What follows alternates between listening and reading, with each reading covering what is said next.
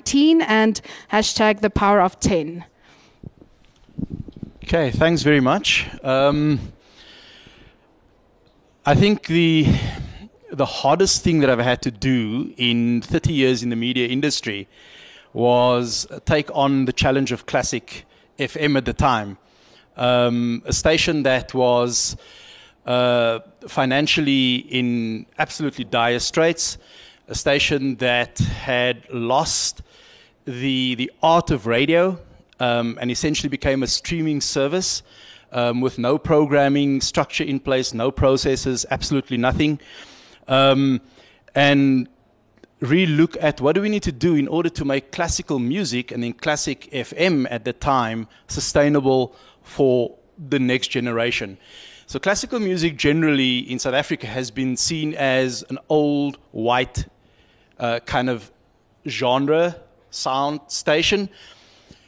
And when I, I came in, when I was asked, I actually got a phone call on the, I think the 14th of Jan to say, listen, you need to report to Classic the next morning. Um, when AME bought a minor stake in the radio station, um, it was a matter of no, no. Let's just wait till Monday. Let me give me a chance. I've I've never listened to classic before. I'm not a classical music person. I know nothing about classical music. I'm an AC guy, and but what I do know is I know radio. So when I walked in after having listened for several days to the radio station, it was a matter of saying to the team that was on board at the time, listen, I know nothing about classical music. You teach me the music, and I'll teach you radio. And that was kind of taken as not that seriously. Um, because how do you really teach someone who knows nothing about it? It's starting from scratch. And these are the Richard Cocks of the world, the uh, you know, the guys, Sue Cock, the people who really know classical music and who live it every single day. And here I come in as a complete novice and have no clue what I'm talking about. Um, so just to take you a step back quickly, Classic FM as 1027 now, turning 22 years in September. Um, initially, the shareholding was a 20% shareholding from Classic FM UK, and that kind of set the sound of the radio station um, at the time, and which continued for many years. Um, in 20, 2008, a local consortium came in and took over the running of the radio station and the shareholding, and unfortunately, it started experiencing a downward trajectory because of the lack of structure within the radio station. And the biggest mistake one can make is to put somebody who knows nothing about radio in charge of a radio station. Trust me, they are going to screw it up. So that is what happened. Um, suddenly, uh, in 2017, the station had debts of nearly 30 million rand, and uh, the staff were not being paid their salaries, and uh, it was just music playing. And the very small group of committed people decided that, irrespective we love what we do. We love classical music. We believe it has to be on air. We're going to stick it out and just do what we need to do. And guys like Richard and Sue and Dino and those guys all decided they will stick it out and they will do what needs to be done. The financial manager was running programming. They had a half day music compiler in place. The active playlist at the time when I came in was 22,000 pieces. The highest rotating song was once every four weeks. Sorry, not song, piece of music. Um, highest rotating once every four weeks. Problematic. If you're trying to build a commercial entity, it, this is not a musical, it's not a classical music concert. And it was that kind of frame of mind and that mindset that one had to break, that you're actually not uh, putting together music for a 30 minute or one and a half hour music concert. You're programming a commercial radio station that has to attract and retain a viable audience because at the end of the day, all we need to do is to build an audience to sell on to advertisers. That is your traditional commercial model. So when I when I came in, I had to spend some time listening to the station. The first thing I did, I got, and I'm supposed to talk about rebuilding it. So I want to take you just through the steps that we followed in order to get to where we are now. So I hate this handheld mic. It's kind of restrictive. um, No, I want to move around, uh, Carl, so it's, but this is kind of restrictive for me. Um, the first thing I did was I called all staff together and said, This is where the business is at. We're going to have to make some really hard decisions over the next week or so. It's going to mean some of you will still be here and some of you won't be here. And that's the reality of it. When you're sitting with the kind of debts that the company is sitting with, harsh decisions have to be made. And as much as you're a people person, and as much as it's emotionally taxing for you, if the business has to survive, those are the things you have to do. You don't have another choice. After meeting with all of the staff, I then met individually with every staff member.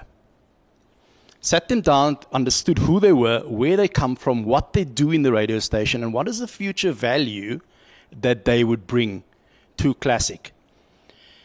And that kind of made up my mind as to who should stay and who should no longer be part of the business. The business had employed a range of people at massive salaries that were working half day, that were not fulfilling the kind of roles that they were employed for. Um, they had producers for every show. What are you producing? Um, so it was that kind of scenario which, which meant that it actually became easier to decide who should go and who should stay. So that helped that, that particular um, move that we had to make. It was then a matter of okay, so these are the people that are remaining, but there's so much work to be done inside of this radio station. We have to look at the whole restructuring of the programming team, the structure, the, the processes, the, the rules on the playout system, the music rotation, the cleaning up the playlist.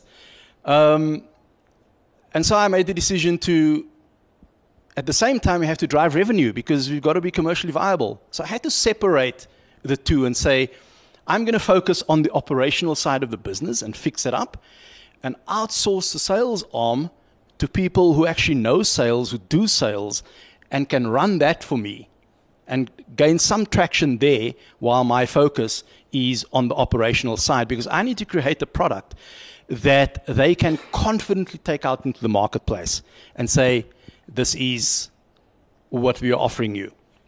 So I was in the in the room early on on that side, and they were talking about these celebrities that are being appointed with a twi- massive Twitter followings, etc. And and the response to that was that would you rather pay somebody 100,000 rand and get 10 million from an advertiser or pay somebody 15,000 and nobody knows them? The point for me is that then we are selling celebrities. We're not selling the power of radio. And what is it about ultimately? It's about the power of radio and connecting audiences with those advertisers. And so we lose who we are. That's just an, um, as an aside point because it's a, it's a bugbear for me that that's the route that radio is going. Um, so I had to look at, at the sales arm and move that out of, out of the equation. So we had no marketing inside of the radio station. There was no marketing happening. Classic disappeared from the radar for several years. They had a sales team, a direct sales team, with basic salaries of 50,000 Rand a month, selling nothing, because why would you sell if you're getting 50,000 Rand a month for doing nothing? Okay, so boom, gone they are. Massive cost. In the first year, we managed to cut 4 million Rand out of the overhead expenses of the business. Now, 4 million Rand in the bigger scheme of things doesn't sound like much, but if you're treading water and just holding your head above water, then 4 million Rand is a lot of, a lot of money. So as we exited some people, I had to, in, in my mind, decide what is the vision that I have for this business? Where does classic FM at that stage need to be in order to survive in this fast changing environment in which we live. And listening to the radio station, I, I, I could understand why the perception of old, etc., was associated with it because it was playing music of people born in the 1700s and the music is still sounding like the 1700s. And I know there's some purists in the room, and I'm probably going to get hung for it later. But if we want to survive as a commercial entity or grow as a commercial entity, we've got to modernize the sound of classical music. It's from the 1700s, but it can sound like hashtag 2019. And why not take that jump and push the envelope and push the boundaries? And then in your Um, if you want to cater for the purists, which you have to do, it's part of our core audience, you create specialist programming at times that doesn't affect your daytime commercial audience that you're trying to build. So for me, it was how do we, how do we move forward with that? I then started looking at what are other classical music stations doing around the world and are they experiencing the same challenges? I then took a trip to Europe, fortunate enough, visited classical music stations, visited Classic FM UK, went to Germany, Holland, Belgium, and spent time with them understanding what it is that, that they were doing. Because if I want to embark on this process, I need to learn from people who are either doing it already or have already done it. Um, because what do I know? So I did that trip, did a two week trip around Europe, and found to my surprise that the strategy we have in mind from shifting classic to a more youthful environment is exactly, was exactly at that time the challenge that they were sitting with in their radio stations, and they were already working that process. And so we came back, we, we got uh, Peter de Nobrega, one of the stalwarts in the industry, on board to clean up the, the music uh, section. I only have about four slides, so don't worry, that will change at some point. Um, and Peter then cleaned out and decided, let's kick everything out and rebuild a playlist. Now, obviously, with these things, one makes mistakes along the way. And when you make a mistake, you've got to be brave enough to say, that's wrong, let's change it. And we did that. Peter came in and, and, and did a great job cleaning up our system for us, putting the rules in place, rotation policies, etc. But what we then realized is we'd actually programmed this classical music station like a normal contemporary AC station with high rotation, three repetition of three pieces per day, etc., and got massive pushback from our audience because they become used to hearing the same thing four weeks later, and now suddenly we're hearing it two or three times a day. But if you understand the cycle of commercial audience listening, it means that different people are listening at different times, and the more familiar pieces you play at different times, that audience connects with it. So it's different people listening. But our core audience didn't understand that. So massive pushback. We then, um, at the beginning of this year, decided, okay, 1 March is, is our relaunch. And what do we do? We need, if we're attracting a more youthful audience, if I'm saying I want a 25 to 55 year old, um, our average age at the time when I took over was 59 years. So it tells you the, the age of our, of our listeners at the time. If we want to attract a more youthful audience and a more diverse target market, internally we have to reflect that. My internal team has got to reflect the audience that I'm targeting. And so we reshaped the team internally, brought in some younger voices. Uh, Penny, our head of programming, is here with me. Um, she was one of the voices we brought in at the time and has now taken over programming. I founded Classic, um, Classic UK. Their program manager, the station manager and program manager was 27 years old. Young. And that kind of spoke to me and said, but that's right. Because who better understands the audience than somebody within that very same demographic? So we took the learnings, we brought in a diverse team of people, spoke to, brought in some well known names, Anne Williams. Um, the older ones will remember that name, the younger ones won't. One of the first faces on television in 76 when it came to South Africa. So it's, it was how do we connect the old with the new and bridge that gap so that we can understand exactly who we're talking to. So you don't alienate your core audience, but you're bringing in something that attracts that younger audience. So we had to go through that process, and we brought in some great talent. Um, and said, okay, so who are people with strong followings? And yeah, I kind of contradict myself because I then brought in Claire Mawisa. But it was somebody with a strong following with depth, who's lived life, who's non controversial, who can add value, and who's got a very strong personality. So it was about blending that with your Richard Cock, your Dino, your Anne Williams, never throwing out all of the experience, but blending that youth with the experience. And there's a lot that Richard and them could teach our younger presenters and team about classical music.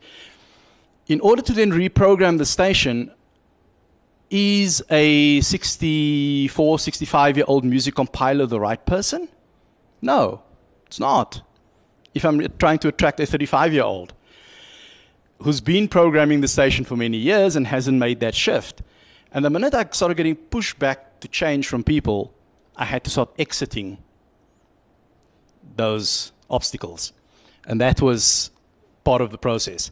So I then appointed two music compilers one in the late 20s, well, both of them really, one around 30.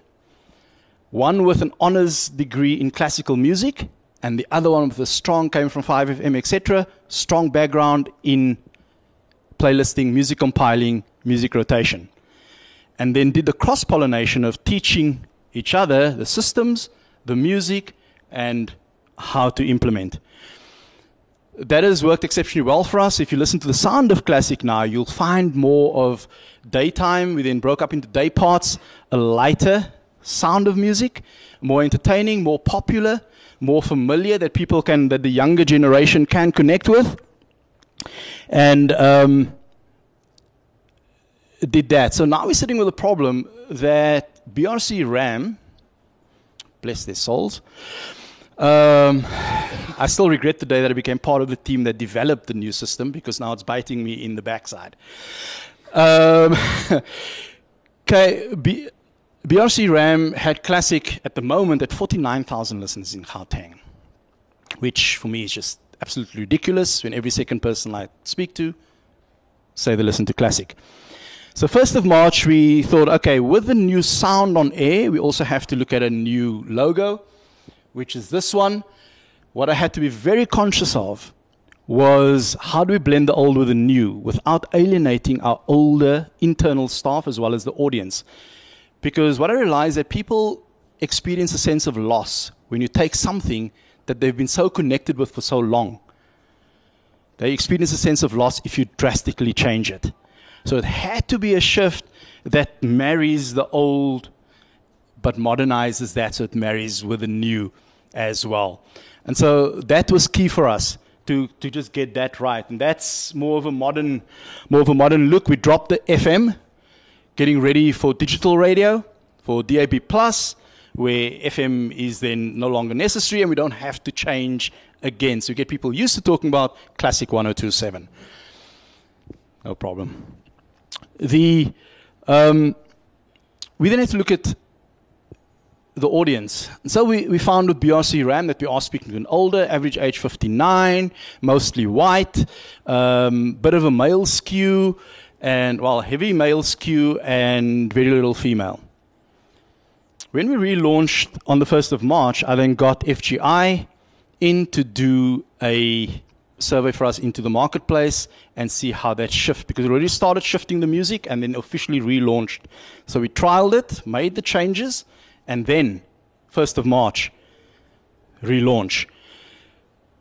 Got them to go into the marketplace and look at where it is that we have moved. And so when they came back, they looked for us at LSM 8 to 10 only. In Gauteng, 175,000 listeners. Um, compared to BRC RAM total listenership 49,000. Okay, now that makes more sense because it's higher, so I like it. If that went lower, we wouldn't like it. That's our radio people. Oh, if it goes down, there's something wrong with the research. If it goes up, yes, we're doing a great job. Right, Vilma? That's right, eh? So we saw a shift in gender, male and female, 76% female. We saw our average age come down to 45 from 59. We saw our exclusive listenership is still the strongest in Gauteng at 29%, so a very loyal, um, loyal audience. Highest household income of all the stations in Gauteng, if not across the country. 89,000 people streaming us. But this is what I then like these, this side of the slide 51% white, 49% black audience, a complete shift turnaround from where we were. And 25 to 49, 64% of our audience now sits there. And so what that told me was that the strategy is working. We need to grow that in order to feed those age groups. You see 50 plus at 28%.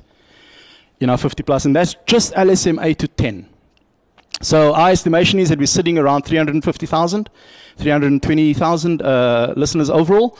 Um, but this for me creates the picture and answers the question of is the shift to a modernization of classic, is it the right shift? And when you see the shift in audience, then you know that you're starting to talk to the right people and they are engaging more and more with the radio station.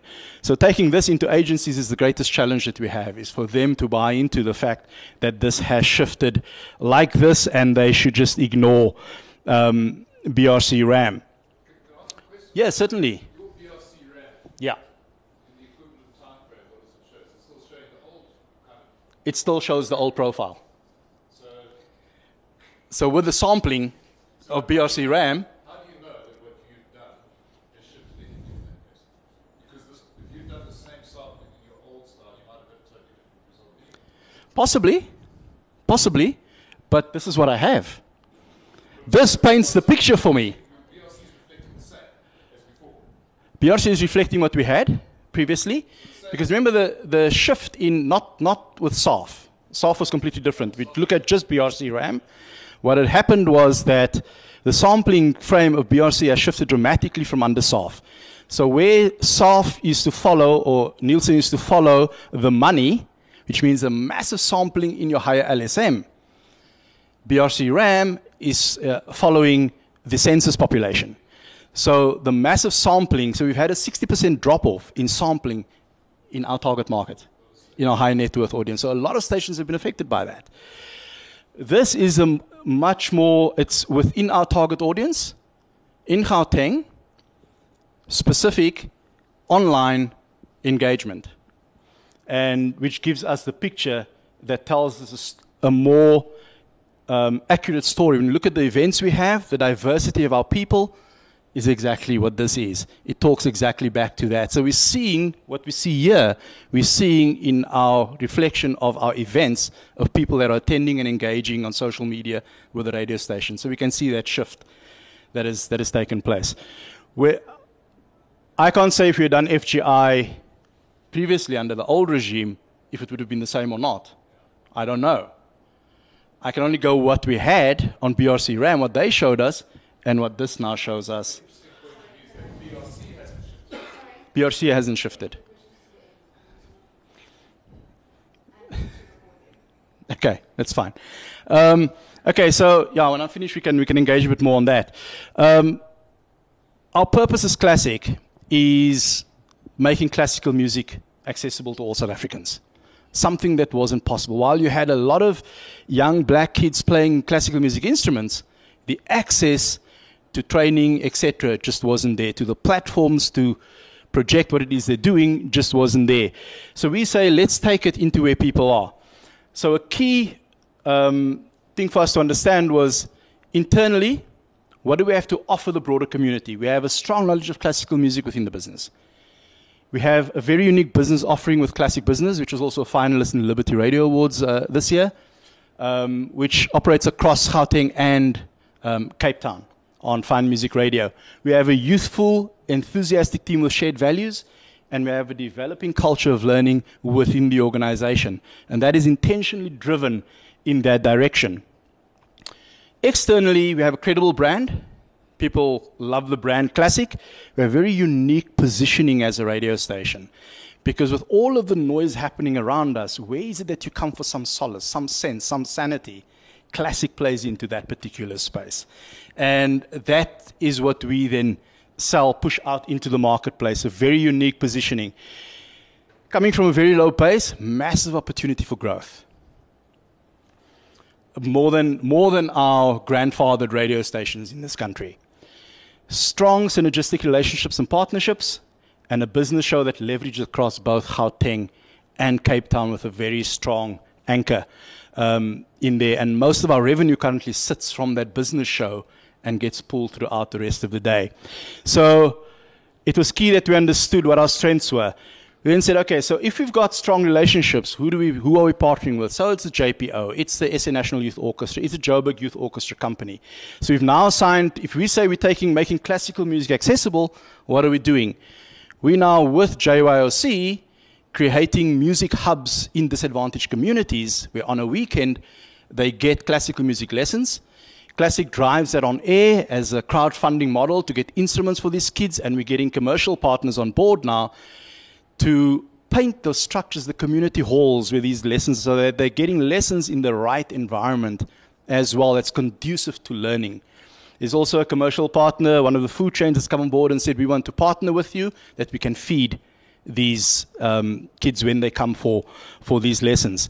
So there's been a lot of learnings that we've had to experience over the past 18 months, but the results that we now see talks back to um, that we, we are in fact um, on, the, on the right track.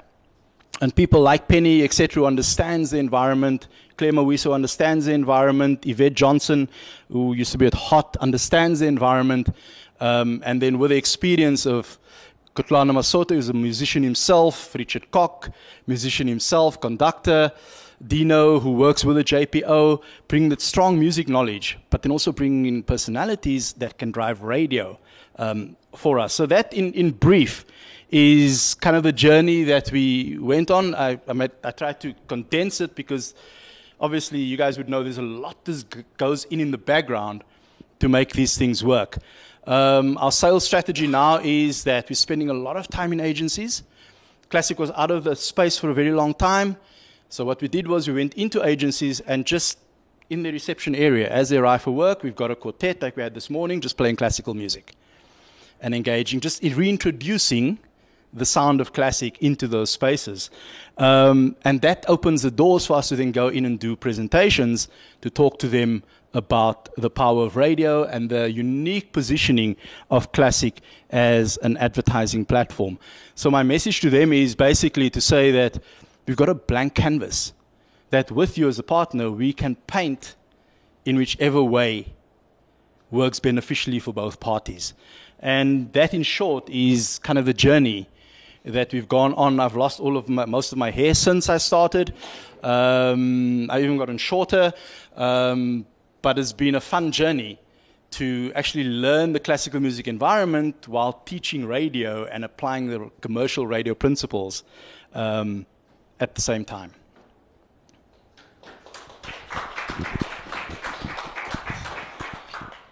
Thank you very much. Um, are there any questions? Comments. Or comments? um,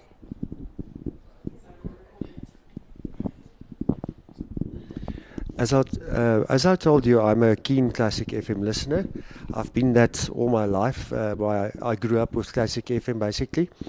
Um, at first, I didn't understand what was happening with the station. I'm one of those people who really could not comprehend what's going on. But thank you for explaining this. I think this is an ex- excellent uh, thing you're doing there, and it might just make classical music more accessible to this country and make the station survive. So thank you very much for that. I'm impressed.